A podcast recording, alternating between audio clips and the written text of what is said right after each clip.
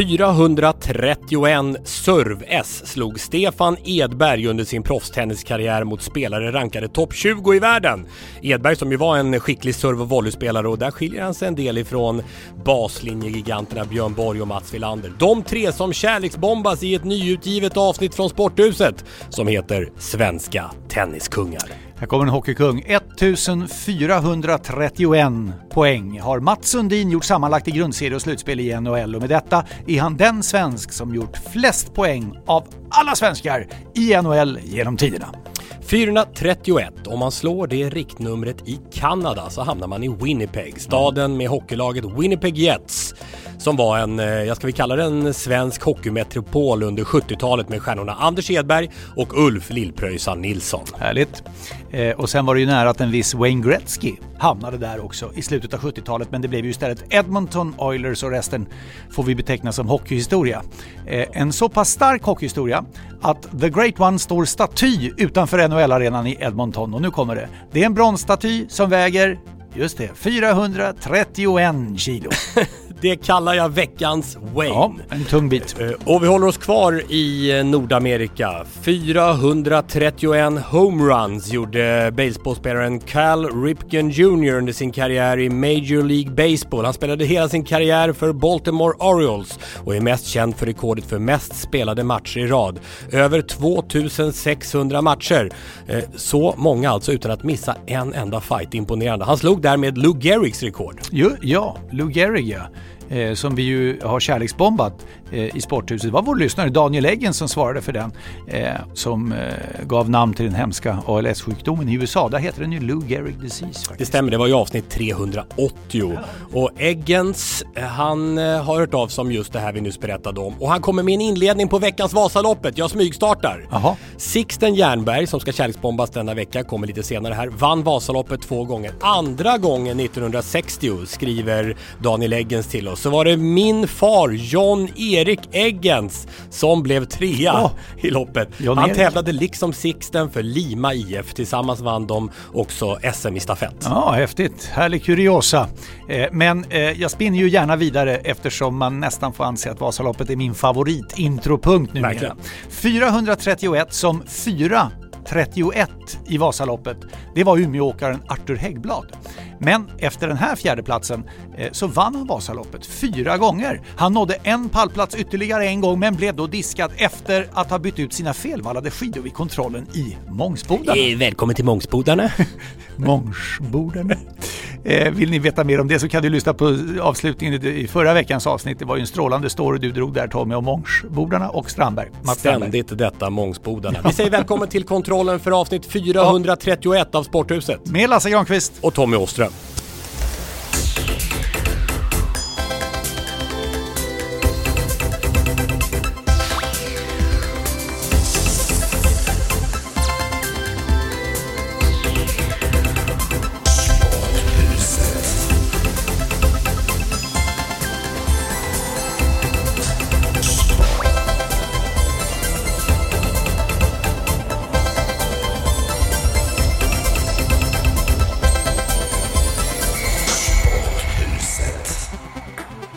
Alltså det är fint att på sitt visitkort kunna skriva journalist, publicist och generalsekreterare i Sveriges Olympiska Kommitté.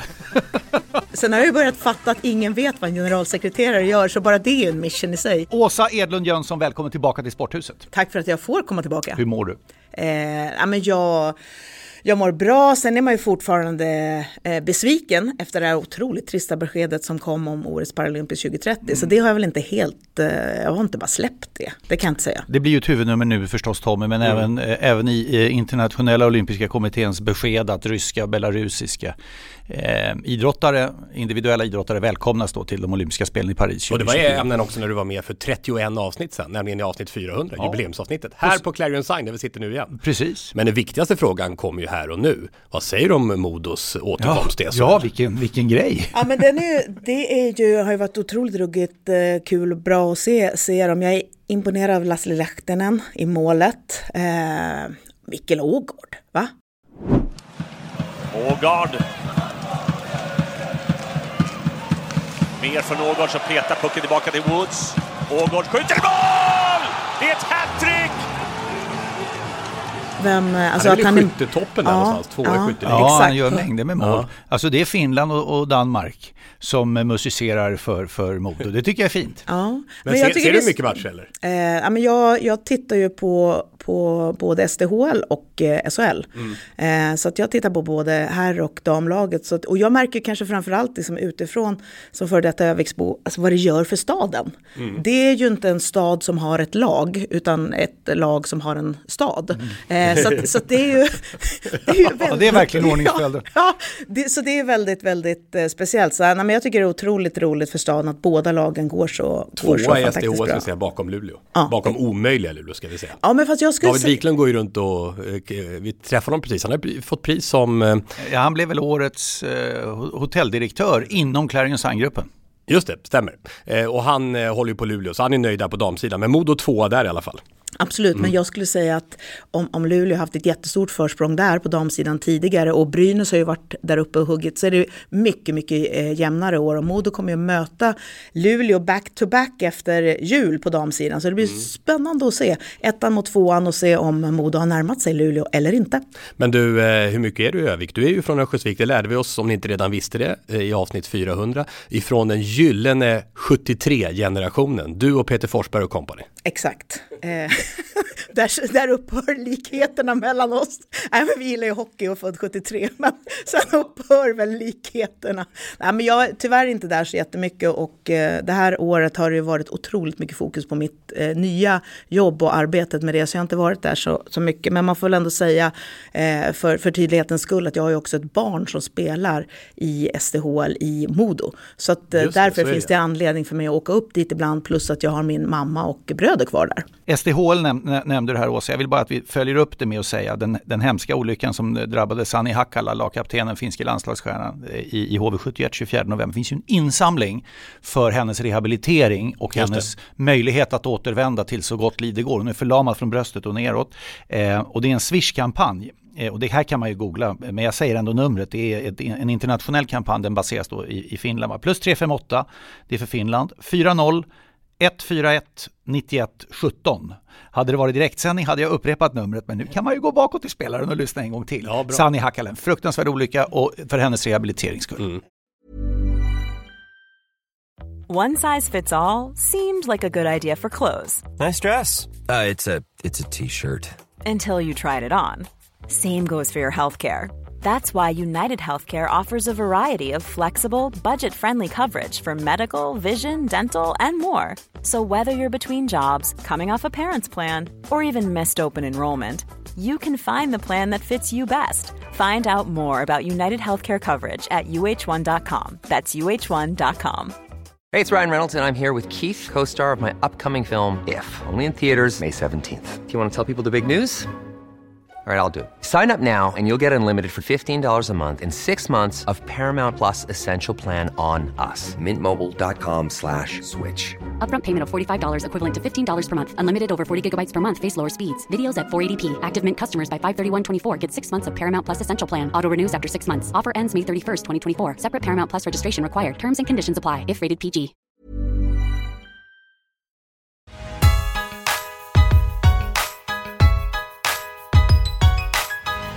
Högt i tak i sporthuset. The executive board today followed the recommendation of the future host commission to invite the French Alps and Salt Lake City, Utah, into respective targeted dialogues to host the Olympic and Paralympic Winter Games 2030 and 2034. Men alltså besvikelse kan nästan inte räcka Åsa, eh, för att eh, du som ju verkligen sitter mitt i, i, i så att säga, epicentrum, om man får använda det uttrycket, för, för den olympiska rörelsen och för svensk del att, att eh, söka och, eh, och arrangera OS och vi hade snack när du besökte oss förra gången. Så jag kan tänka mig att, att det måste vara en ännu större mix av reaktioner när det här beskedet kom. Alltså chock och irritation och ilska och så vidare. Men nu kanske det har landat i besvikelse, eller? Ja, men eh, det var ju enormt förvånande och det var, det var vår ordförande Hans von Otenman som ringde mig och sa så här, vi gick inte vidare. Jag bara, ja, ja, kul, kul skämt, kul skämt Var det så eller? Ja, ja. ja eh, jag bara, nej men du skämtar. Han bara, nej jag skämtar inte. Jag bara, fast du skämtar, okej, okay. hur, hur, hur blir det nu då? Han bara, nej men jag skämtar inte, vi gick inte vidare. Eh, så att vi fick det precis bara liksom minuter innan eh, presskonferensen. Eh, och vi, vi kände så här, vi hade ett himla bra koncept, världens mest hållbara eh, spel. Vi har känt hela tiden att vi har ett brett politiskt stöd från nationell nivå ner till kommunal nivå. Idrottsrörelsen är med, näringslivet är, är på. Sju av tio svenskar säger så här, gör ni hållbara, demokratiska och kostnadseffektiva spel, då kör vi. Så vi har känt så här, Sverige är med. Sverige vill ha det här projektet, vi behöver något positivt för vårt eh, eh land. Så att vi, vi, och vi har levererat på varje steg som IOK har sagt. De har sagt så här, det här behöver ni leverera, då har vi levererat det i tid, helt liksom i ordning. Man har ju möten löpande med dem.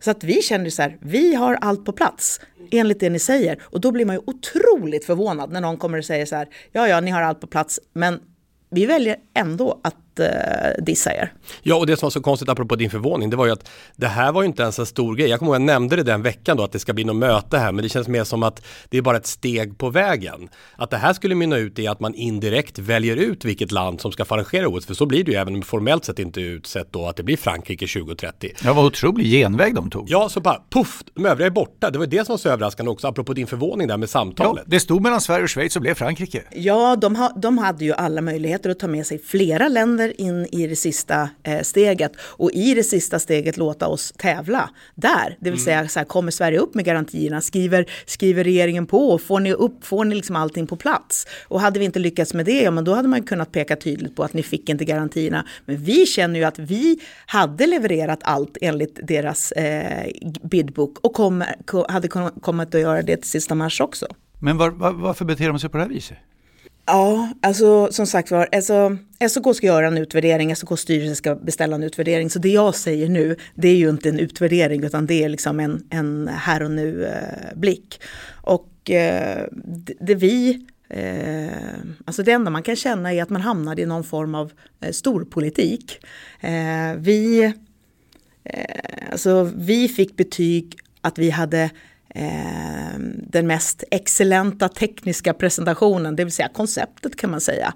Och Frankrike fick de highest governance support.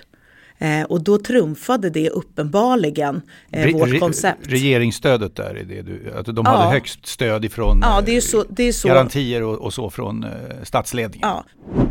And thank you to Sweden. The Swedish project presented an impressive vision to stage the most sustainable games in history. The project was technically excellent. The quality of the world-class competition venues and the strong tradition of winter sport in Sweden is clear for all of us. The Commission felt further work needs to be done when it comes to building support at all levels, including the necessary government entities and also from the business sector. Så man väljer, man väljer att gå med Frankrike som ska bygga ett par, vad vi förstår, ishallar i sommarstaden Nice istället för att välja Sverige som har allting på plats. Och då, då blir man ju ändå lite förvånad. Och helt ärligt så blir man också lite Ja, men jag blir lite vemodig om jag ska vara ärlig, för att vi är ju del av den internationella olympiska rörelsen. Vi vill ju bidra till att den ska vara framgångsrik nu och in i framtiden. Och vi kom med ett nytt koncept som vi tror hade kunnat eh, göra eh, IOK framgångsrika framåt. Det vill säga ett litet land som har möjlighet att arrangera de största spelen, vinter-OS. Speciellt i en tid när allt färre kan arrangera vinterspel. Och de som är mest lika oss får man ju ändå säga är, är Schweiz. Och då blir man ju förvånad när de kommer ut ur det här racet och helt plötsligt har en privilegierad dialog till, till 2038. Ja, för det, det, blev ju så att Salt Lake City privilegierat 2034 kan man säga va? Ja, targeted heter ja, targeted, det. Det finns okay. tre faser, ja. en, två, tre. Men helt plötsligt så säger IOK att vänta, det finns en, en fjärde fas. Mm. Eh, och den får Schweiz, en privilegierad dialog för 2038. Just det. Och den har, Vilket gör att Sverige är borta vid 2042 i bästa fall. Ja, och då har ju Sapporo sträckt upp handen mm. och sagt att eh, så. Så att jag, jag känner så här för oss. Jag är 75 då, 42, det börjar kännas som att Det ser deppigt ut. Att jag, att jag känner mig som 75 redan nu ja. ja, det är deppigt. Men vi, och där känner jag också så här, 75-åring. en av våra stora fördelar det var ju att vi hade varit igenom den här 2026-processen helt nyligen. Så vi hade ju räknat på allting på längden och tvären och suttit i ett och ett halvt år och räknat på en budget. Så vi kunde ju så här börja och damma av den budgeten och sen uppdatera den, ändra den efter nya förutsättningar och väldigt, väldigt så här snabbt och skarpt gå in på en detaljnivå i budgeten som var så här, hur många toaletter ska ni ha i Falun? Ja, 200 stycken. Där var vi. Alltså vi var på en sån otrolig detaljnivå i vår budget för att den skulle vara trovärdig för oss själva men också för Sverige. Eh, för att vi skulle kunna gå till regeringen och säga så här Basera era garantier på en trovärdig budget. Och jag kan inte ens se att de andra på så kort tid har kunnat göra ett lika noggrant budgetarbete. Det kanske de, det kanske de har gjort, vad vet jag. Men, men jag har svårt att se Ja, det. för vad har Frankrike som, om du ska vara Eh, jämföra buden, vad har Frankrike som kan ha kittlat IOK eh, som Sverige inte har? Ja, fast det är jättetydligt i utvärderingen. Det är highest governance support. Det är det som är grejen. Ja, ja, absolut. Jag säger så här, ingen skugga över svensk politik. Alltså de gjorde det de skulle och det som förväntades av dem eh, exakt i varje steg. Men jag tror att det, det man ska komma ihåg här det är ju ändå att det finns en stark relation just nu mellan IOK och Frankrike eftersom vi har ett eh, OS i Paris nästa sommar. Det betyder att det här är människor som möts veckovis i Just det. möten och då är det ju lätt att slänga på bordet, hör ni, vad säger ni, vinter-OS 2030, är inte ni sugna på det? Ja, jo men absolut, vi tar med sponsorerna från 24 och vi har ju ändå det här på rull och vi bygger vidare på Kan vårt... bygga en arena i Nice. Och... Ja, och vi bygger vidare på vårt arrangörskoncept. Och jag menar det, jag tror att Frankrike kommer att göra det jättebra. Det är inte så att jag misstror eh, Frankrike. Men om vi ska prata de mest hållbara spelen, om vi ska prata om att sätta en ny standard för framtiden. Ja, då var vi i Sverige faktiskt eh, ett par varv före de andra kandidaterna. Bortsett skulle jag säga från Salt Lake City. Men, men nu pratar ju vi om en konkurrens i Europa. De ska ju få det tar- 2034. targeted, Mm. Ja. Ehm, med, med, med all respekt för att Sveriges Olympiska Kommitté kom, kommer att, alltså styrelsen kommer eh, tillsätta en grupp här eller hur det går till för en utvärdering. Men den, den kan jag tänka mig, den måste ju bli ganska djupgående och bla bla bla eh, och göras av eh, liksom, människor som, som är skickliga på det här. Men din känsla som har varit mitt i alltihopa det här. Är det någonting du pekar, för du pekar ut på många bra grejer som var gjort här. Trodde ju uppenbarligen på det och Sverige, SOK och, och allt det du har pekat på. Men är det någonting du känner att mm, nej, det där, var, där hade vi kunnat eh, göra annorlunda eller bättre eller så. Men varje sekund har jag funderat på om vi kunde göra någonting bättre, naturligtvis. Och vad har du kommit fram till? Ja, men det, finns ju, nej, men det finns ju allt på liksom detaljnivå. eh, Men, men framförallt har man ju funderat då på det här politiska. Hade vi i Sverige, nu pratar jag liksom Sverige, hade vi kunnat göra på något annat sätt tidigare, exempelvis i, i våras. Men vi kunde inte det. Det är min bedömning, jag är ju ingen politisk sakkunnig, men vi pratade NATO i Sverige då. Det var allt vi pratade. Vi var inte med i NATO. Det var ett enormt så här, hot och press. Eh, och det var vårt fokus då. Och att då komma farandes med By the way, OS och Paralympics 2030, alltså det, var, det var ingen timing. Det fanns inte den timingen. Eh, Men sen kan man undra hur mycket Frankrike pratade OS då vid den tiden. Kanske inte de gjorde så mycket heller kan man tänka sig. nej, jag tänker mest om vi hade kunnat ge oss själva ett försprång Ja, i våras. Mm. Det, är så, det är mer så jag tänker i analysen. Hade vi kunnat flytta fram spelpjäsen så långt? Å andra sidan, när jag zoomar ut och tittar på de här stora länderna då, som har tilldelat spelen efter 94, bara stora länder. Har Sverige en chans som ett litet land? Vill IOK tilldela spelen till ett litet land? Kan ett litet land arrangera Eh, eh, vinter-OS?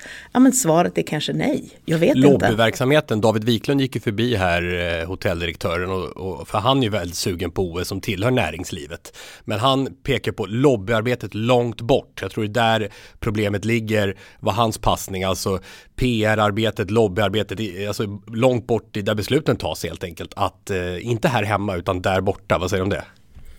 Eh, men det, det tror jag absolut. Eh, vi är ju väldigt duktiga i Sverige på att ha möten och fylla i Excel-blanketter och liksom, ni vet, göra saker och ting på ett väldigt så här bra sätt. Helt uppenbart, och det såg vi ju 2026, så är vi ju inte så här som italienarna som ah, vi genar lite i kurvan och så får vi se hur det går. Eh, Nu står ju italienarna med två år till OS och de har inte ishallar som Nej. funkar. De saknar liksom flera arenor. Alltså, Gary Bettman, NHL-basen, var bekymrad över det där. För tanken är att NHL-spelarna ska vara med, så de sa vi kanske inte kan vara med om de får bygga, till att bygga en hall här nu. Ja, och det intressanta då är ju att Sveriges alternativ för 2030, det var Avicii Arena och Tele2. Mm. Ett jättekluster för hockey, för herrhockey, damhockey på samma villkor och parahockey. Och då skulle man ju kunna tänka sig IK skulle tycka att det var lite skönt att slippa det där tjafset som man har med Milano Cortina nu och arenorna. Komma till Sverige där allting finns. Nej, istället ger man det till Frankrike som också ska bygga två hockeyhallar. Alltså man, förstår ni, man, man åker ju så här fram och tillbaka. Men jag inser att jag har ju inte hela bilden. Men du har ju annars Lasse fört på tal och vi har pratat om det att mm. det som som du tänkte som skulle bli svårt för Sverige, det är ju kopplingen till att det lär inte vara särskilt många muslimska länder och det är rätt många i, i världen som också Nej, men bilden av Sverige i världen va? Mm. Eh, det finns ju 57 muslimska stater som är medlem i någon, någon ja, de, de samtalar med varandra. Och de pekade ju ut Sverige och Danmark eh, och det har ju kopplat ju till de här koranbränningarna. Och Danmark har ju ändrat nu då i och för sig. Eh, men Sverige är ju kvar där vid lag och min, min tanke var att i ett stort internationellt sammanhang som internationella olympiska kommittén ändå är, vi kommer ju tillbaka till det när vi pratar om, om, om Ryssland, Belarus, belarusiska och ryska idrottare strax. Men, men alltså i, i, ett internationellt sammanhang så blir ju en, en sån tung del utav världen som den, de, i det här fallet de samlade muslimska länderna exempelvis, eh, ganska viktiga att också ta höjd för. Mm. Och då hade jag en, en tanke över, och det är inte terrorhotet i första hand, utan det är mer liksom att Sverigebilden skulle påverka. Och då skulle det bli lite knepigare för i, i internationella olympiska kommittén att säga, men eh, Sverige vill vi ju ha ändå. Liksom så. Det var min fundering. Mm. Varje land Eh, gör, utvärderas av IOK och det finns i utvärderingen så beskrivet ett länders för och nackdelar. Och, eh, i, I Sverige så blev det ju väldigt tydligt att vi är ett fritt land, åsiktsfrihet, fria val, så här, bra i den delen, att vi skulle kunna bidra till både eh, utveckling av jämställdhet och inkludering om spelen hamnade här. Det var liksom på vår plussida. Sen så, sen så lyfte man då att det fanns eh, spänningar i samhället och med deras ord in, kopplat då kanske till religiösa minoriteter. Så det låg liksom på, på minussidan mm, det fanns i, ändå med omnämnt, i alltså. deras mm. analys. Ja. Och om man tittar på Frankrike då så, så var deras plus mångkulturen, att det är ett mångkulturellt land, men att det också har eh, deras ord igen, alltså IOKs ord igen, alltså rasistiska spänningar i, i landet. Mm. Och sen är det ju ändå så att Frankrike har ju inte heller varit förskonat från, från terrorism de senaste eh, åren och, och, bara häromdagen så var det ju en eh, tysk turist som dödades och flera som attackerades. Så att jag, jag bedömer inte att det var en parameter i det här fallet, även om vi absolut kunde känna att Sverigebilden är, är eh, till viss del naggad utomlands. Mm. Men jag tror att det är mycket mer eh, vi i Sverige som upplever det. Men avslutande orden om eh, OS 2030 då eh, som inte gick till Sverige. Det är väl den tionde misslyckade ansökan och sånt där om man räknar från 80-talet och framåt och räknar in också sommar-OS tror jag. Ja. Men ett av, de, ett av de tydligaste vinterländerna och, och bästa eh, eh, sportsligt också eh, vinterländerna har aldrig haft vinter-OS och verkar kanske aldrig kunna få det. Men det var väl så när Lillehammer fick det 94. Det stod väl, det var, det, det var mot Åre och Östersund då, eller om det var Falun Åre, jag kommer inte ihåg. Strunt samma. Eh, Sverige var ju med i den där kampen. Då fanns det väl de som eh, röstade, trodde att de hade röstat på Sverige. Mm, alltid kom, något, alltid något. Kom, kom, och sa grattis till svenska delegaterna. Vad ser du så deppig ut för? Men, men, men ni gav det till Norge. Norge, Sverige, det är väl, eller vadå? Jag fattar inte. Vi kanske får återuppstå med någon slags skandinaviskt eh, bud om vi nu behöver göra oss lite större ja, och starkare. Det kanske, är eh, det kanske är en framtida eh, tanke att vi går ihop Sverige, Norge, Finland och... Ja, men då ska det ju vara sommar-OS i sånt fall. Här gäller det att spänna bågen. Det är inga problem. Sverige, Norge, Finland, Danmark och så lägger vi någon del av de här eh, sommar, mer obskyra sommar får vara på Färöarna. jag tar med mig det. Där har vi det. Där har vi det. Veckans surr så kom då beslutet. Ryska och belarusiska idrottare tillåts av internationella olympiska kommittén att tävla under neutral flagg i OS i Paris till sommaren. Det var ju så att när Ukraina invaderades av Ryssland i februari 2022 så beslutade ju en stort sett enig idrottsvärld att stänga av idrottare från Ryssland och Belarus från att tävla internationellt. Det har förändrats på många håll sedan dess och nu kommer alltså det här beskedet från IOK. Det är flera förbehåll. Eh, de ryska idrottarna kommer att eh, då få tävla under neutral flagg inom individuella grenarna. Inga lag kommer att tillåtas. De får inte vara kopplade till armén hur man nu kan bevisa det, ett tillägg från mig. De får inte ha propagerat för kriget och den ryska olympiska kommittén är också avstängd. Men trots de här förbehållen så är kritiken massiv från eh, många håll i idrottssverige. En av dem är skidskytten Sebastian Samuelsson. Vi ska komma ihåg att vi, vi pratar alltså om ett land, Ryssland, som man bryter mot den olympiska freden, inte bara en gång utan tre gånger. Man eh, arrangerar vinter-OS 2014 och använder statsdoping, liksom statsstyrd doping. Eh, och man just nu bedriver ett anfallskrig mot Ukraina och ändå så kommer det vara ryska idrottare som deltar i Paris i sommar. Det tycker jag är... Nej, man skäms å idrottsrörelsens vägnar lite grann. Som så ofta Orädd och eh, frispråkig Sebastian Samuelssons kritik i Sveriges Television mot IOKs beslut att släppa in ryssar och belarusier i OS. Om vi ska vara helt korrekta så innebär faktiskt det här beslutet att det är upp till varje internationellt idrottsförbund, alltså bordtennis, tennis, simning, brottning med mera, att besluta hur de vill göra. Och det ska bli intressant att följa hur många aktiva från Ryssland och Belarus som till slut släpps in av varje idrott. De kan ju alltså fortfarande säga nej. Och de som gör det stenhårt, alltså mest tydligt och robust stängd dörr kommer från det internationella friidrottsförbundet och dess ordförande Sebastian Coe. Och då pratar vi om en av de olympiska huvudidrotterna när Sebastian Coe säger så här. Man kommer kanske se några neutrala idrottare från Ryssland och Belarus i OS, men de kommer inte finnas i friidrotten. Eh, och Åsa, eh, eh, ni i Sveriges Olympiska Kommitté har ju varit ungefär lika tydliga och avståndstagande som Coe. Nej, men vi är tydliga. Vi tycker att det är helt eh, fel beslut att ta i den här tiden eftersom ingenting har förändrats. Rysslands anfallskrig mot Ukraina pågår mm. fortfarande så att, så att inget har ändrats. Och, och vi tycker också att det vore enklast att följa den nordiska linjen, det vill säga säga nej. Då behöver man ju inte värdera om någon är neutral eller inte, utan då är det tydligt, då är du inte med. Men vi måste ju också vara ödmjuka att vi verkar ju vara i minoritet i världen. Alltså den nordiska åsikten, den baltiska åsikten, Ukrainas åsikt, den verkar vara i minoritet. Eh, de flesta nationella olympiska kommittéerna eh, och de flesta internationella förbunden eh, och internationella aktivas kommitté de vill öppna för, för ryska och belarusiska eh, aktiva och få delta. Gäller och de det, deltar som sagt var redan nu. Ja, i flera, gäller det i västvärldens, västvärldens eh, nationella olympiska kommittéer också? Eh, ja, absolut. Skulle... Alltså Storbritannien, eh, Tyskland, Frankrike, eh, Tyskland, Italien, Spanien? Tyskland, eh, Tyskland har öppnat för att man står bakom eh, IOKs rekommendationer nu. Storbritannien också. Så, att, så att det, det är inte så att det är Europa som har en enad röst. Utan jag säger Norden, en enad röst. Baltikum med på det, Ukraina. Okay. Men sen så, sen så har, har, eh, ser det väldigt annorlunda hur, ut i världen. Hur, eh, hur ser du på en, en förändrad svensk hållning i den här frågan? Eh, och ställa er så att säga på den sidan utav de övriga som nämndes här, Tyskland till exempel? Det ser jag inte vara aktuellt. Därför att? E-, e-, eftersom ingenting har förändrats, läget är som det är med Rysslands eh, anfallskrig mot Ukraina. Hur motiverar de det? Hur motiverar IOK och alla de här länderna det att ingenting har förändrats? Det är skillnad om det har varit så att Ryssland har dragit tillbaka sina trupper med 90 procent eller något sånt där och att man kan peka på en tydlig förändring. För krigsutbrottet så var de ju blixtsnabba och, och sa att det är inte aktuellt att de är med.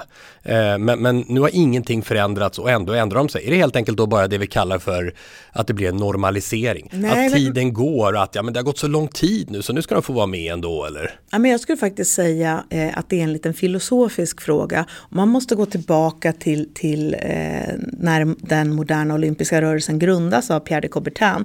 Hans, hans vision var ju att eh, idrotten skulle vara ett redskap för mänskligheten och att idrott skulle vara som en mänsklig rättighet, det vill säga den skulle vara tillgänglig för alla. Men oavsett kön, eller bakgrund eller ekonomi så skulle du ha chans att idrotta. Man skulle mm. inte diskrimineras på något sätt. Eh, och bottnar man liksom, utgår man från den filosofin så ska man inte heller diskrimineras på grund av sitt pass. Det är ju därifrån de som tycker annorlunda jämfört Sverige. Mm. Eh, Men då tänker jag bara att om de resonerar så, då borde de tänkt så redan dag ett och inte ha sagt då att de inte ska vara med. Det finns ingen linje, det finns ingen röd tråd. Mm. Då skulle de sagt redan dag ett efter krigsutbrottet att eh, nej, de kommer få vara med och tävla. Men då sa de ju nej. Ja, och jag kan inte svara för, för hur, hur de eh, resonerade när de tog ett snabbt första beslut. Mm. I den genomlysning de gjorde som de har lyft fram i OK så pekar man ju på att det är 70 pågående konflikter i världen. Det är ju det de, eh, och, och det kommer alltid att hända saker som är liksom utanför idrottens kontroll. Mm. Vi tycker ju att det är ingen konflikt som är som den med Ryssland och Ukraina där eh, Ryssland har gjort ett anfallskrig mot Ukraina. Det är så, utan att, att göra liksom en politisk bedömning av 70 pågående konflikter. Ja, Eller... att det är så omfattande sanktioner vid sidan om idrotten, det har vi pratat ofta om, att det är det som skiljer. Det är så stora, stora sanktioner mot Ryssland och Belarus politiskt och då ska det också smitta av sig på idrotten. Att det hänger ihop på det sättet. Men det borde ju vara svårare för idrotten att, att öppna dörrarna när, när staten stänger dem. Exakt. Kan det bli aktuellt att bojkotta spelen från svensk sida med anledning av det här IOK-beslutet? Sverige kommer inte att bojkotta eh, OS i Paris. Vi har aldrig bojkottat och eh, vi tänker inte bojkotta om det inte kommer någon sån sanktion från FN eller någonting som vi inte känner till idag. Det är ju våra aktiva som ska vara på plats och tävla i Paris. Vi ska inte frånta dem möjligheten att göra det. Det är väl andra i så fall som inte ska vara där. Jag tänker mycket på de ukrainska idrottarna som ska behöva tävla sida vid sida. Som det förvisso är i tennisturneringar och så vidare redan. Men det är en väldigt eh, märklig situation. Och, och, lite grann därför så sa jag för något år sedan att jag, jag tror att det blir eh, bojkott från Ukraina. Och jag såg att eh, deras premiärminister eh, sa i något uttalande, det var några månader sedan, att han har ett antal länder med sig också som kan tänka sig att bojkotta det här. Men jag känner ändå jämfört med vad jag sa för ett halvår, ett år sedan att det här med tiden är ändå en faktor. Även om det egentligen inte har blivit någon skillnad. Jag, jag tycker inte det är samma tryck i frågan längre. Jag tror inte Nej. det kommer bli en bojkott eh, som jag trodde då. Och att det har förändrats hela, hela opinionsläget runt det här. Vad skulle du, om, om Ukraina säger vi kommer inte till följd av detta, eh, vilken eh, spontan reaktion har du på ett sådant besked om det skulle komma? Nej, men det blir ju alldeles för spekulativt. Eh, så att det, jag, jag, får, jag får, eh, ni får ringa in mig. Ni får, ni, får, ni, får, ni får ringa in mig igen. När beskedet om kommer. Detta, ja. Om detta skulle Det hade ju varit rimligt kan man säga att Ukraina bojkottar i, i, i det här läget. Ja, de, var väl, de kallade ju när, när, när beskedet kom så, så var de ju rätt tydliga med, skamligt sa de. Mm. Vi tycker att Sverige ska vara på plats. Mm. Vi vill att vi ska vara där med vår blågula dräkt som står för, för liksom fair competition, som står för åsiktsfrihet, som står för allt vad vi är i Sverige. Och vi, det är klart att våra aktiva som lägger ner själ och hjärta i sitt idrottande, som är deras yrke. Det är klart att de ska få vara med och tävla på eh, den, den finaste internationella scenen.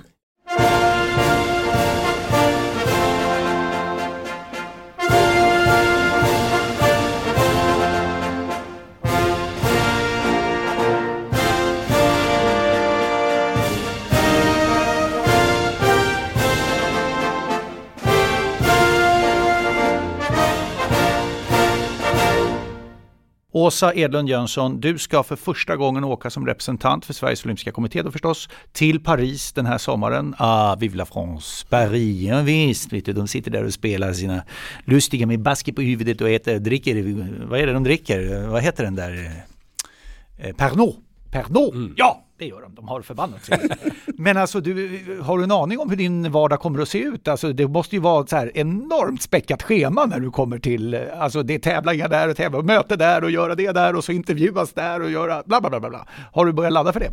Eh, jag, jag eh, försöker liksom omfamna mitt nya uppdrag som jag trodde kanske var lite närmare eh, eh, idrottarna. Eh, jag har ju varit på mediasidan men nu hoppar man liksom över staketet och, och får se liksom vad som egentligen pågår där, där bakom. Det blir otroligt spännande. Passa på, alla internationella delegater du möter ska du ju säga vad de går miste om när de, när de sumpade och ge Sverige chansen i alla fall till 2030. Du får ju ta det till kanapéerna där och säga det att det, det var ett dåligt beslut. Absolut. Sen hur mäter man framgång apropå guld, medaljmål och guldmål och andra typer av mål? Det var ju nio medaljer i eh, senaste sommar-OS för Sverige. Tre guld och sex silver. Eh, var men, det så bra? Ja. Vi har inte satt medaljmålen för OS i Paris än och det kommer vår sportdirektör Peter Reinebo eh, att göra. Men vi har ju långsiktiga mål eh, från, från våra ägare, de olympiska specialförbunden och det är ju att vi ska ha kapacitet att ta 20 medaljer varav 5 guld, 26 och 28 Eh, och då kan man ju säga att vi har ju aldrig lyckats med detta i modern tid. Vi har tagit 18 medaljer som bäst på ett vinter-OS mm. i modern tid och 11 som bäst på sommar-OS. Så på sommar-OS är det ju mycket, mycket mer eh, utmanande. Och i många sporter så har vi ju kanske en aktiv och en ledare på plats. Så det är otroligt så här sårbart i de här mindre eh, idrotterna. Om man bara har som mål att ta så många medaljer som möjligt, då ska man ju satsa på mindre idrotter. Men samtidigt så finns ju till exempel friidrott och simning och sådär som är de stora sporterna där det är mycket svårare att ta medaljer. Eh, alltså det är ju lättare att ta medaljer i mindre idrotter. Så frågan är om medaljmålet är den rätta typen utav, det, det är klart det blir tydligt för folk. Men förstår du vad jag menar?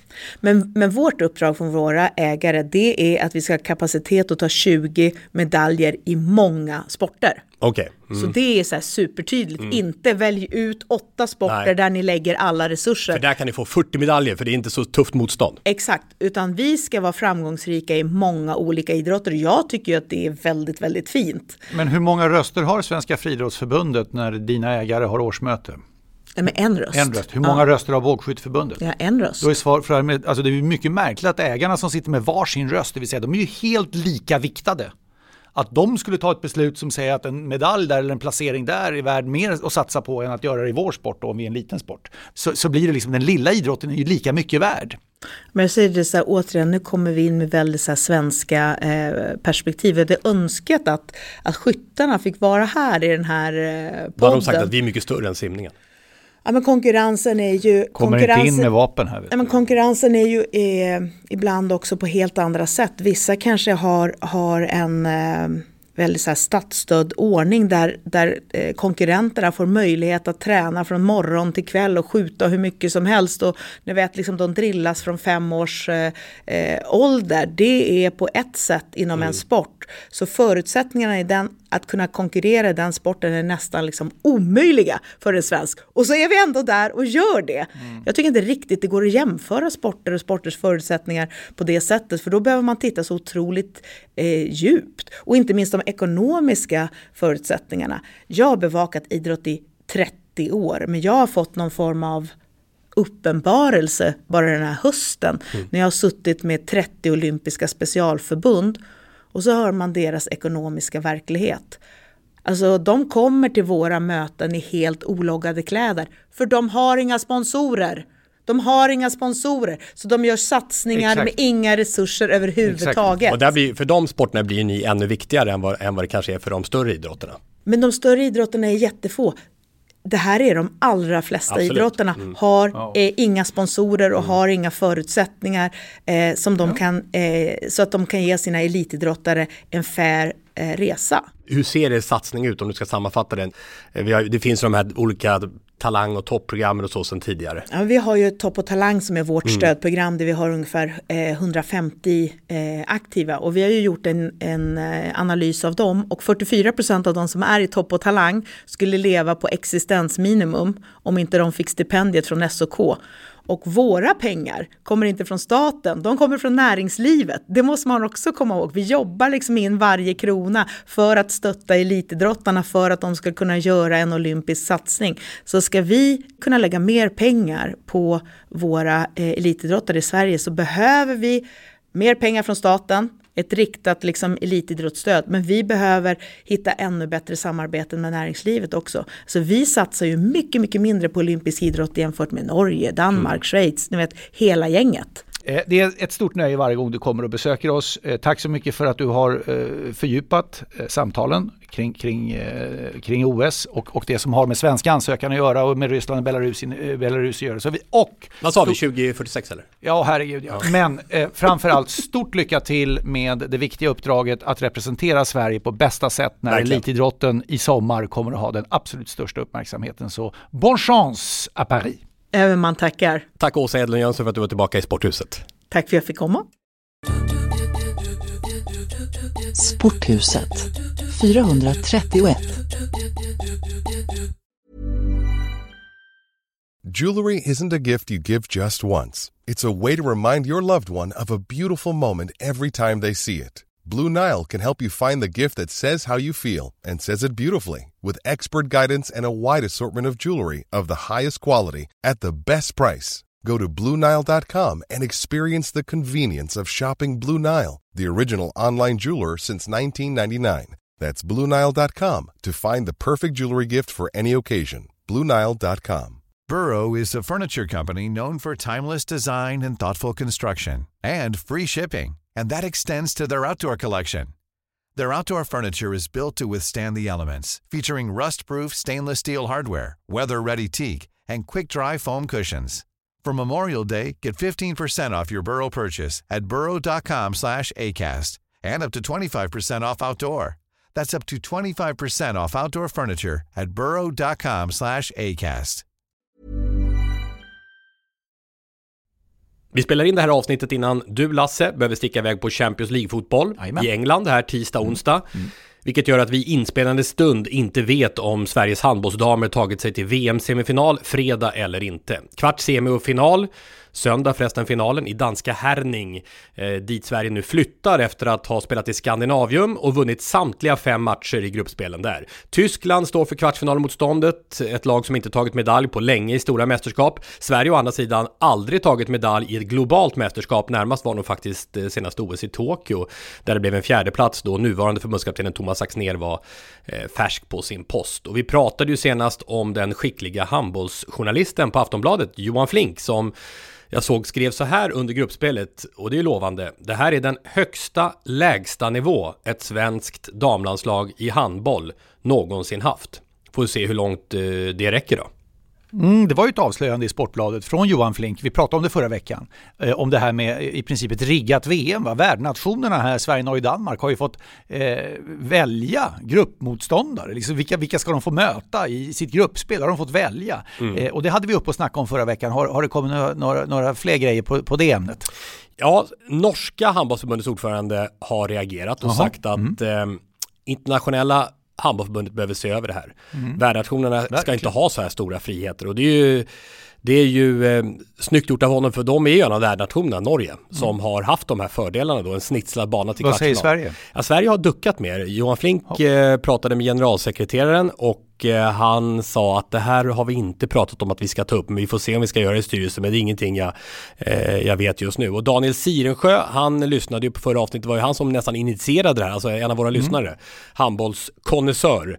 Och eh, han skrev ett ganska långt mejl som du svarar på, mm. alltså ska vi ta det i eh, samlad form? Ja men, men, han öppnade ju samtalsdörren i den här frågan mm. från allra första början. Så kom han tillbaka och så skrev han så här att problemet med handbollen är att den styrs enväldigt och dess egyptiske president Dr. Hassan Mustafa, snart 80 fyllda, är, är den som, som är den enväldige då om man säger så. Han har under sin tid radikalt utökat antal medlemsländer under den lovvärda parollen att sprida handbollen i världen. Men det medför att öländer, till exempel i Stilla havet med fem licensierade spelare har lika stor makt som till exempel Frankrike. Och de här länderna röstar alltid med eh, Eh, den här killen, doktor eh, Hassan Mustafa då, eh, som, som därmed har total makt.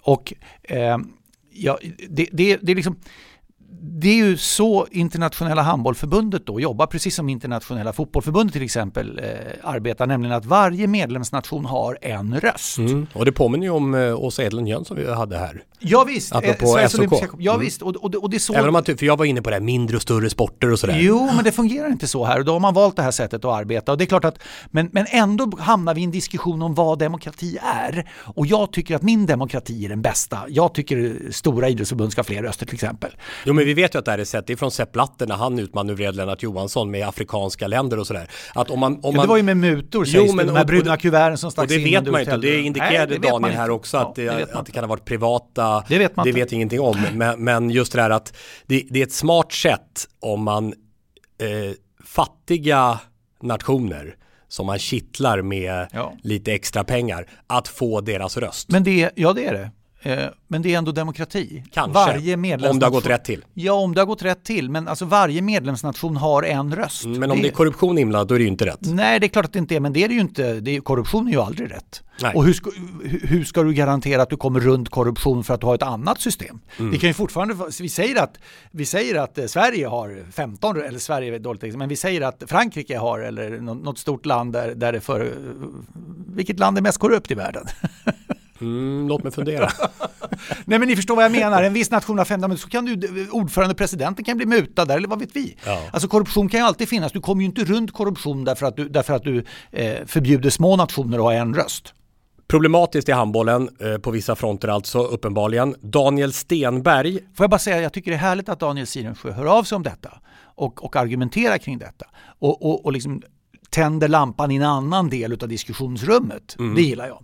Eh, Så tack så mycket Och man har inte hört så mycket om handbollen men nu, nu, nu blossar det upp och det här kan ju leda till granskningar som eh, sporten kommer må bra av i längden. Hoppas vi. Daniel Stenberg, en annan Daniel, hör av sig om en annan sport och ett annat VM på damsidan. Mm. Handboll och innebandy. Innebandyn är ju så att Sverige blev världsmästare, blev seger mot Finland som vanligt. Sverige. Finland 6-4 i finalen och lyssna nu. Sverige gjorde 6-0 på Finland i första perioden och det kan enligt eh, skickliga innebandykunniga människor vara den bästa enskilda landslagsperiod som ett svenskt landslag någonsin presterat. Applåder till det. Finland kom närmare och närmare men inte närmare än 6-4 så Sverige blev för nionde gången världsmästare. Samtidigt är det ju så, precis som handbollen har problem med, men kanske ännu värre innebandyn, stora siffror på vägen fram. Överlägsna segrar. Det har ju varit så hela vägen under innebandymästerskapen vad gäller världsmästerskap och så. Eh, och, men då är det så att man har tagit in eh, mindre nationer även där. Och målsättningen är ju då, skriver Daniel så här att Mantrat är som man hört i 20 och 30 år är att dessa blåbärslag ska kunna bli bättre. Ja. Men de blir ju inte ett dugg bättre. Trots Nej. att de möter de allra bästa nationerna hela tiden. Undrar om det inte vore bäst att möta nationer för deras egen nivå och sen ta det därifrån och långsamt bli bättre. Vad, vad säger ni om det? Mm. Vad säger du om det? Nej men jag, det kan ju vara så också att samtidigt som blåbärsnationerna blir bättre så blir också toppnationerna bättre. Och det innebär att avståndet är oförändrat. Eh, det fortsätter vara stora siffror för att bägge blir bättre. Men eh, hockeyn har ju också det här dilemmat. Från början var det åtta lag i AVM, men sen har man ökat på 12-16 lag för att få en utveckling. Och det är, det är problem i alla de här sporterna. Det kanske till och med blir problem i fotbollen när de utökar, att det blir för stor slagsida mellan olika länder. Jag vet inte hur man ska komma åt det. För samtidigt så tror jag att de mindre nationerna inspireras väldigt mycket av att få vara med. Men det är såklart, precis som Miro Sala pratade om i förra avsnittet i handbolls-VM, att de här typen av stora segrar utan spänning är ju inte den, den bästa produkten för Mm. tv-tittare och så vidare. Nej, Nej så är det. Eh, jag tror ju på globalisering. Jag tror ju på att, eh, jag, jag är ju inte så väldigt upprörd över att fotbolls-VM går till 48 länder till exempel. Därför att eh, fotbollen går framåt i andra delar av världen. Vi märkte ju det inte minst under världsmästerskapet 2022 i Qatar. Fördelen Eh, med fotboll också instick, det är ju att det blir ju inte 20-0 när man är överlägsen där. Det är ju Nej. där innebandyn sticker ut, att det Ja. blir ofta 22-0 och sådana grejer. Var det inte Ungern El Salvador som slutade 10-1 va? Ja, just det, i ett den- VM i fotboll 1982? Ja, och det sägs att matchen efter, när ehm, eh, El Salvador skulle möta eh, regerande världsmästarna Argentina. Oj. Då eh, ställer de upp med uppställningen, man pratar ju om så här 4-4-2 och så, 9-0-1. Nio backar, noll mittfält och en forward. Han längst fram ja. ja. Jag är uppe.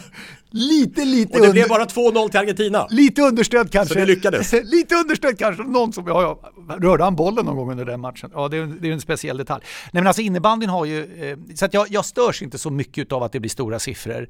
Eh, faktiskt. Eh, Däremot har innebandyn ett annat problem och det är att finalen är oftast Sverige mot Finland. Mm. Eh, eller Finland mot Sverige. Påminner där på det sättet om eh, bandyn också. Ja, det blir det. Isbandyn, fast Ja. där var det Sverige och Ryssland alltid. Ja, men det går liksom inte. Ja, det- det- det- innebandysporten har inte lyckats få till, och Schweiz ibland, nu var det Schweiz mot Tjeckien i bronsmatchen här och tjeckerna vann förresten.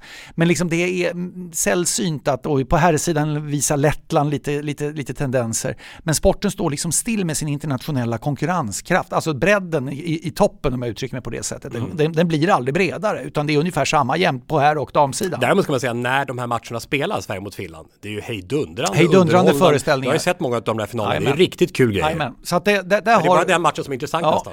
men, men eh, det finns mycket att göra inom innebandyfamiljen. Det har gjorts stora satsningar och försök, men man kommer ingenstans. Och då blir det lite grann som att man är kvar och trampar i gyttja. Och där behöver sporten utvecklas både, både i bredd och topp. ska vi kärleksbomba Nu ska vi kärleksbomba Nu ska vi kärleksbomba Ja, vi ska Kärleksbomba Kärleksbomba Kärleksbomba Idag Båda påsarna är med. Ja. Eh, Det var ju drama förra veckan, eller åtminstone en ovan situation därför att du drog ju två lappar ur kärlekspåsen och så fick Miro Salar och jag komma överens om vilken som skulle tas. Så det blev Sixten Jernberg. Ja men det slog mig att vi berättade aldrig vad som hände med, med den andra lappen. Hole in one. Då kan jag berätta. Den åkte tillbaka in i påsen. Ja. Men kanske ni hade räknat ut. Ja, det var faktiskt fullt väntat. Ja. Så den kommer någon gång. Någon gång. Men eh, nu ser vi fram emot eh, Tommy. Du har botaniserat i denna eh, Ah. svenska skidlegendars eh, spår. Eh, och här kommer den. Eh, här kommer kärlek till Sixten Jernberg.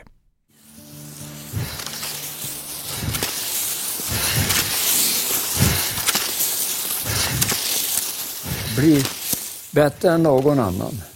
Det var bara det som var drivkraften i mig.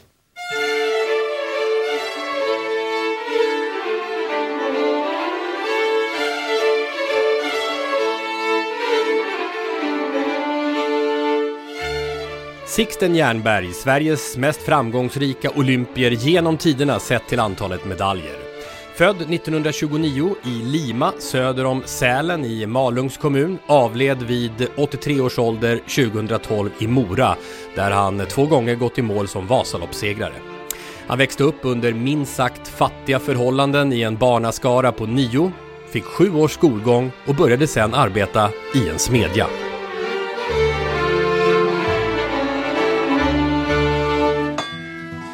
Så jag började tidigt som smed och smedhalva på redan 42. Hur gammal var du då? Ja, jag var 12-13 år. Man jobbar ju full tid från 7 till 5 på morgonen och tränar på kvällarna. Egentligen så hade vi ett enkelt liv mot det idag. Man fick göra det man ville själv och ville man ingenting så fick man också klara av det. Slitvargen Sixten, Sveriges stora skidkung, så kan han verkligen beskrivas. Uppvuxen, upptränad, i smedjan och i skogen. Det hårda arbetet i timmerskogen som träningsarena. Det var så han blev en storrännare, det var ju så man kallade eh, på den tiden våra stora skidåkare. Ja, den största svenska storrännaren någonsin. Eh, I olympiska sammanhang, nummer ett när det gäller antalet medaljer med nio stycken på tolv starter, varav fyra guld. Charlotte Kalla har lika många medaljer, men färre guld. Och det första olympiska guldet kom vid OS i Cortina 1956 på femmilen, en triumf som också gav bragdguldet det året. Den femmilssegern, en av flera legendariska dueller mot rivalen, finländaren Hakolinen, här skildrat av Mr Sveriges Radio, Sven Jerring. Och nu är det 150 meter kvar. För den som måste vara Jernberg. 100 meter kvar. Han, han slår, han slår Hakkolinen. Där är han nu. 38 på bröstet. 50 meter kvar. Han är i mål om ett par sekunder. Om 50 sekunder. Han är i mål. Nu! Och fick en tid på 2.50.56. Och därmed så skulle saken vara klar. Sixten Jernberg tog medalj i samtliga fyra lopp i sitt första OS. Förutom eh, det här guldet på femmilen så blev det silver på 15 km och på 30 km och dessutom brons i stafetten. Det var ju länge de fyra disciplinerna som gällde de här inom längdskidåkningen i stora mästerskap långt före utvecklingen av skate och fristil och sprinttävlingar. I USA fyra år senare blev det OS-guld på tremilen för Sixten och han avslutade sen i sitt tredje OS 1964 i Innsbruck med att återigen vinna femmilen. Den här gången för en annan stor svensk skidåkare, Assa Rönnlund, och de två tillsammans var sen med i det vinnande OS-guldstafettlaget på 4 gånger 10 kilometer. Eh, men Sixten Jernberg, han var inte bara tidernas svenska skidkung utan också den kanske mest färgstarka, eh, så, så uppfattar jag i alla fall, så mustig, orädd, en kontrast till sin föregångare som Dala skidkung Mora-Nisse som var försynt och tillbakadragen. Sixten var temperamentsfull, han sa alltid vad han tyckte och kunde sannerligen vara obekväm, var förbannad, fräsa till! Alltid ändå, som jag uppfattar det, med ett stort bultande hjärta för också så mycket mer än skidåkningen. Och trots att han vigde sin karriär och var uppväxt av att späka sig i spåren så pratade han ofta om att det finns så mycket annat än skidåkning och, och idrott i livet. Jag är förbanne med små inte som de andra. När det gäller träning i all ära, det måste var och en underkasta sig. Men man får fan inte bli så inbunden så det är bara tävling och träning som gäller här i livet. Man måste ha andra vyer. Någon bil du reparerar, någon traktor du ger dig på. Ja, det där hörde vi från Sixten Jernbergs allra sista radiointervju. Den sista i tv gjordes av SVT Sportens Jens Lind som följde Jernberg på nära håll under hans sista år i livet märkt av sjukdom. Det ledde fram till den, eh, ja den är magnifik, filmen Sixten. Och det allra sista mötet där två veckor före hans död, ett vidunderligt vackert porträtt av ett fenomen fenomenet Sixten Jernberg och en person som växte upp i en annan tid i ett fattigt Sverige, en hård tid i Dalaskogarna. Ibland slarvar vi kanske med begreppet spränga gränser, att vi använder det för ofta. För Sixten Jernberg, han var den person som sprängde de här gränserna med råge. Otaliga är berättelsen om hur han eh, nästan straffade sig ute i spåren varje dag och det skapade ju en råstyrka både mentalt och fysiskt och träna sig till att veta nu har jag nått gränsen och nu måste jag hålla mig där. Och var gick gränsen? Den var olika varje dag. Du körde varje dag tills du nådde gränsen? Ja, någon gång under varje träningspass så var gränsen. Och den tog man ofta direkt med kall motor. Direkt? Ja, jag, jag körde ut fullt ut jämt. Och sen kom det efter ett par 300 meter fick man en reaktion att ja, nu, nu måste jag komma in i en annan takt. Och sen kunde det gå hur långt som helst. Ja, det framstår som uppenbart att eh, tjusningen för Sixten Jernberg när det gäller hans idrottande handlade om att se hur hårt man kunde träna, hur långt man kunde gå, men inte att i efterhand gotta sig åt sina framgångar. Och det är så fint i den här filmen eh, som Jens Lind gjorde, när han och Sixten Jernberg hittar en låda med filmer i hans källare. Vad är det här för något, eh, säger Jens Lind. Jag har filmat i hela mitt liv, sa Sixten. Det är VM, OS, det är en 50-60 filmer. Jag vet inte vad det är. Jag har aldrig tittat på dem. Va? Har du aldrig tittat på dem, Sixten? Frågar Jens Lind. Nej, jag har aldrig haft tid och inte intresse heller. Då tar Jens Lind tag i filmerna, visa dem för Sixten och det blir den röda tråden i dokumentärfilmen. Att Sixten fick se sitt liv, det som han själv filmat och det andra filmat under OS och VM för väldigt länge sedan. Och bröllopet, det underbara ögonblick som han och hans fru och son fått uppleva tillsammans och nu får de återuppleva det under Sixtens sista tid i livet. Det är så vackert och den perfekta avslutningen på den här kärleksbombningen till Sixten Jernberg. Slitvargen Sixten, Sveriges stora skidkung. Varje dag en, en hårdkörare i någon form. Han var besatt av att se hur långt han kunde pressa sig själv. Han tränade fast han var sjuk, struntade ofta i att dricka. Smärta fick inte stoppa honom. Han minns en träningstur.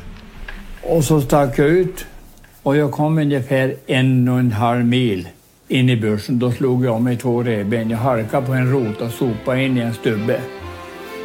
Och jag ska jag vända? Nej, jag vänder inte. Jag ska ta turen fullt ut.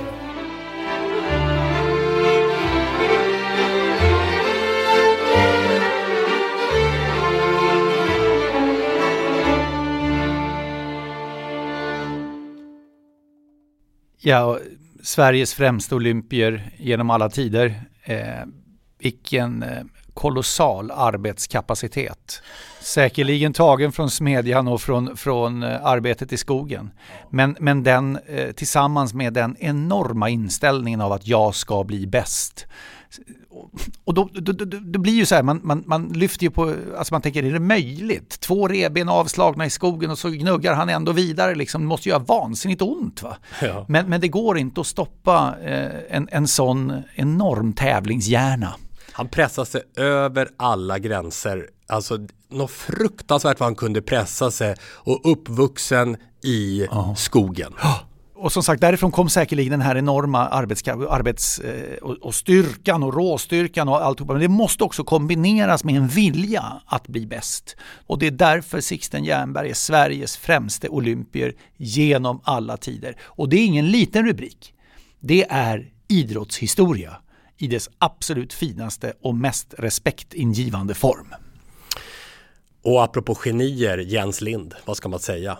Eh, Och det passar ju så bra för den här veckan eh, i vår eh, kärleksbombning special. Ja, du version. hem till Jens Lind, Ja, så tog vi det här när jag, för några år sedan när jag åkte hem till honom och vi dokumenterade stopptid. Han är ju ett snille, Lind. Jo, men du, när du gör Jens Linds karriär som Jens Lind, Ja, det. det. är ju briljant Tommy. Du har ju, du har ju en del utav dig som är briljant och det var, det, den visade sig där. Det var häftigt. Ja, ni Den, det var, den kom i måndags, Ja. kärleksbombningen finns där också, det är bara att gå in och lyssna på. Kärleksbombning till stopptid. Och ett par sista tips innan vi stänger Sixten Jernberg. Och när det är till stopptid är det ju faktiskt också till Jens Lind. Ja, verkligen. Faktiskt. Per-Arne Hagby, eh, en av våra lyssnare, skickade. Jag kan rekommendera Sixten Jernbergs museet i Lima. Alltså i Mm. Jernbergs Lima. Malungs kommun. Ja, jag brukar pausa där vid Västerdalälven när jag är på väg upp till Sälen. Är det när du Per-Arne ska åka Vasaloppet kanske? Ska visa att Per-Arne brukar åka det. Kan det ju vara. Eh, Håkan Ottosson vet vi åker i alla fall. Ja. Det är ju din polare. Ja. Eh, och han, ja, min också för den delen. Otroligt träningsmänniska det också som ju har ganska tuffa förutsättningar. Han, Enköping Ja, runt, runt på en två kilometer slinga va? som ska bilda eh, avståndet mellan Sälen och Mora till slut. Det är tufft. Han förtydligade Sixten Jernbergs eh, Vasalopps eh, statistik. Mm. Han har två vinster, två andra platser och en tredje plats. Vann 55 och 62 ja. Undrar om det inte var 60 alltså. Du får kolla upp det där. Var det? Mm. Eh, för nu, nu har jag gjort en liten comeback här när det gäller Sixten Jernberg kompetens nämligen. Vi, medan du kollar på det Lasse så tittar vi på övrigt eh, vad det gäller vårt intro och eh, vilka som har skickat in. Marie Jacqueline Hasselqvist, det var faktiskt hon som levererade veckans Vasaloppet den här veckan. Det, det sprids till fler och fler lyssnare. Och så Daniel Eggens då som vi har nämnt tidigare, Erik Dahlberg, Rickard Ljung, Jörgen Eksvärd, Martin Paulsson till vårt intro. Eh, det var 55 och 60 ja. Ja. Eftersom du just läste in dig på Sixten Jernberg så var det ju en aning besynnerligt att jag käftade emot här. Ja, precis. Okej, vi... Eh, kärlek eller olika till nästa vecka då? Eh, Svart eller färgglatt? Nej, men jag tänkte så här, olycka med tanke på Sveriges alla felskär när det gäller olympiska spel. Men det får bli kärlek då för att skicka lite glädje ut i tillvaron. Det får bli så faktiskt. Jag, jag, jag, jag säger kärlek. Jag hugger en kärlekslapp. Ja, jag ser det. Jag ser det. Öppna. Ser man vad det står? Det råkar slita sönder. Oh, det är ju en utav de mest eh, en, en, en, utav de, en, en humanist som förbundskapten och i delad form eh, en oerhört härlig människa. Åby Eriksson. Tommy Söderberg. Tommy Söderberg. Ja, som delade med Lasse Lagerbäck men hade eget ansvar till en början när han tog över landslaget efter Tommy Svensson. Just Tommy Söderberg, polare med Hasse Backe, uppvuxna i samma område, Västerort, Stockholm. Du, eh, nu är inte Jens med den här veckan men eh, faktum är ju att när Jens plockades till Stockholm ifrån eh, Gimonäs va? Mm. Umeå. Så... Djurgården, då var Tommy Söderberg där. Just det. Just det. Undrar om det var han som egentligen myntade att man använder det i idrottssammanhang, det här in i kaklet. Ja, det kan det Han vara. hade mycket sådana här, Ja, och han sa Johan Mjällby som ett kärnkraftverk och Ja, då, ja, då, ja då. Eh, men, men eh, stark framgång för svensk landslagsfotboll, Tommy Söderberg och med Lasse Lagerbäck då också. Då. Och det passar ju bra för nästa vecka då om Jens kan ta det. Jag ska kolla om han, jag vet att han ska vara med nästa vecka. Så kan vi också kanske eh, trycka på Jens lite om det här med om hans kompanjon i Australien, Tony Gustafsson. Ja, möjligen skulle kunna bli svensk Ja, förbundskapten på ja, här sidan. ja, Eller om det blir Olof Mellberg. Värmen slogs ju av lite grann på spisplattorna när förbundet gick ut och meddelade att u kaptenen tar hand om januarilägret och man Mm. liksom sa att det, det är första kvartalet nästa år tittar man på och så vidare. Och Kim Källström, ny som teknisk direktör eller fotbollschef vad det nu är, eh, behöver ju också sätta, in, sätta sig in i sin nya roll och hur det arbetet ska fungera. Så att, eh, därför så har ju de här dagsaktuella spekulationerna avtagit en aning. Avslutningsvis, låt oss uppmärksamma att Armand Mondo Duplantis har blivit utsedd till eh, årets främsta friidrottare i världen Igen. på den manliga sidan. Igen. Ja just det, tre utav de fyra senaste åren. Ja. Vi får gå tillbaka till Usain Bolt för att hitta något liknande. Han vann väl det här priset sex gånger tror jag. Oj då, oj då. Och det är lite, lite speciellt också för Duplantis vann 2020, Norskt 2021, Warholm och sen Duplantis 22 och 23 i bland alla länder runt om i världen med Norge och Sverige. Och eh, såklart eh, att vi fäster blicken till sommarens eh, olympiska spel i Paris och hoppas att Duplantis kan, kan eh, bibehålla den här starka resultatraden som han ju har i stora sammanhang och i små. Ja, och det kommer ju trilla in fler priser här under året. Eh, årets eh, främsta idrottare, alla kategorier i världen. Där kom ju Duplantis högt upp eh, förra året, får se hur det blir nu. Eh, den här galan, friidrottsgalan i Monaco, ska vi säga det att eh, internationella förbundet hade sådana problem att, eh, verkar det som att utse vem som var allra bäst, att det blev någon slags delat pris där man delade upp till teknikgrenar och löpgrenar sent. Och det blev Duplantis och sprinten Noah Lyles som båda blev vinnare när det gäller arenafriidrotten. Men fakta är ändå att eh, Armand Duplantis alltså Athlete of the Year för tredje gången på de fyra senaste åren. Vad är världsrekordet på nu? 6.23. Ja, dags igen. och som en hyllning till Mondo eh, får, får, kan vi väl göra så att vi avslutar med musik ifrån, ja, vilken ort eller stad i Sverige kopplar vi framförallt till Duplantis? Många tänker kanske Uppsala. Det var det jag skulle säga. Ja, men, Uppsala och så bor han i Stockholm. Ja, men rätt svar är ju egentligen Avesta. Avesta? Eh, för det är så att det är fint där i och för sig. Mondos mamma, Helena, är ju född och uppvuxen där. Jaha. Och fortfarande så bor mormor och morfar där. Så det, där har ju Mondo varit väldigt mycket under sin uppväxt. Morfar Lars-Åke Hedlund var ju förresten också topphoppare. Snacka om att han har bra gener. Pappan var världshoppare och morfar var också stavhoppare. Han var också stavhoppare, ja. okej. Okay. Mm. Men det är Emil Andersson som har skickat till oss. Kan vi inte spela upp som en hyllning till Duplantis framgångar Avesta BK supportersång? Eh, där har ju både självaste Niklas Lidström, en Oj. av tidernas bästa backar, och Tony Rickardsson ja, spelat. Ja, ja. Han var ju hockeytalang Rickardsson. Ja, jag är inte bitter. Han spelade vid TV-pucken tror jag. Ja, skicklig, eh, skicklig. Ja, och eh, innan han satsade på speedway. speedway. Där heter mm. ju Avesta-klubben Masarna. Mm.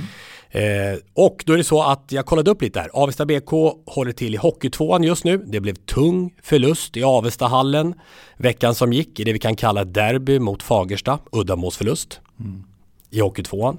Vi hoppas det går bättre mot Arboga mm. i nästa match. De behöver stödet. Så vi avslutar med det. Fortsätt skicka in eh, supportersånger till sporthusetpodcast.se, vår hemsida. Vi finns också på alla sociala medier mer eller mindre. Twitter, Instagram, Facebook, X, allt vad det heter. Mm. Avesta BK slutar vi med. Det gör vi. Vi tackar för idag. Och tack Åsa Edlen Jönsson också tidigare här. Och jag kan ta med mig Tommy Söderberg-lappen till Jens Fjällström som jag ju träffar i samband med Champions League-matcher här i Manchester och Newcastle nu, precis runt hörnet. Du störtar iväg till störtar ett iväg inställt till plan ja, visst. hur det var. Ja, kämpa. Ja. Tack för idag. Vi hörs om en vecka. Hej då!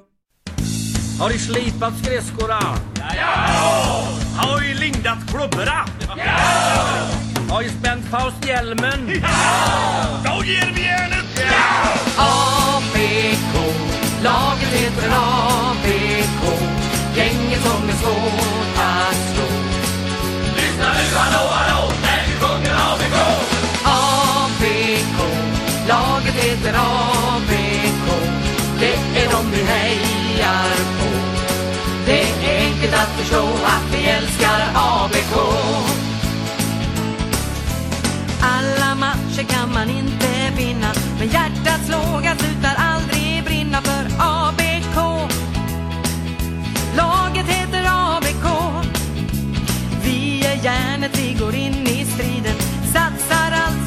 mål med tiden för ABK Mål för ABK Pucken viner som bild mot målet från publiken hörs segervrålet. Det är svårt förstås att låta bli att älska oss. ABK, laget heter ABK. Gänget som är svårt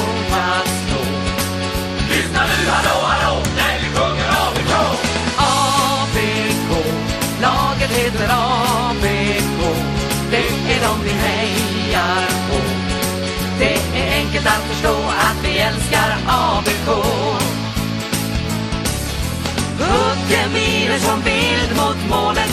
Från publiken och segervrålet. Det är svårt förstås att låta bli att älska oss.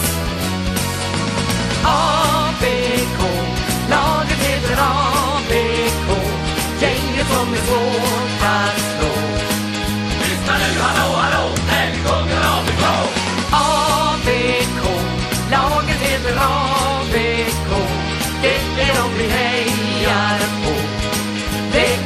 att förstå att vi älskar ABK. Vad heter laget?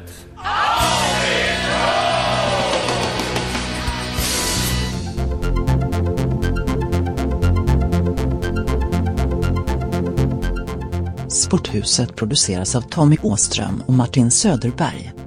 På webben sporthusetpodcast.se Jinglar gjorda av sånggruppen Sonora, Patrik Oman, Jonas Jonasson och Albin Blomgren.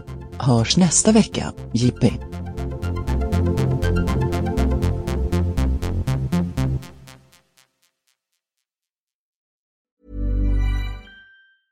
Hej! Det it's Danny Pellegrino from Everything Iconic. Ready to upgrade your style game without blowing your budget? Check out Quince. They've got all the good stuff shirts and polos, activewear, and fine leather goods, all at 50 to 80% less than other high end brands. And the best part? They're all about safe, ethical, and responsible manufacturing.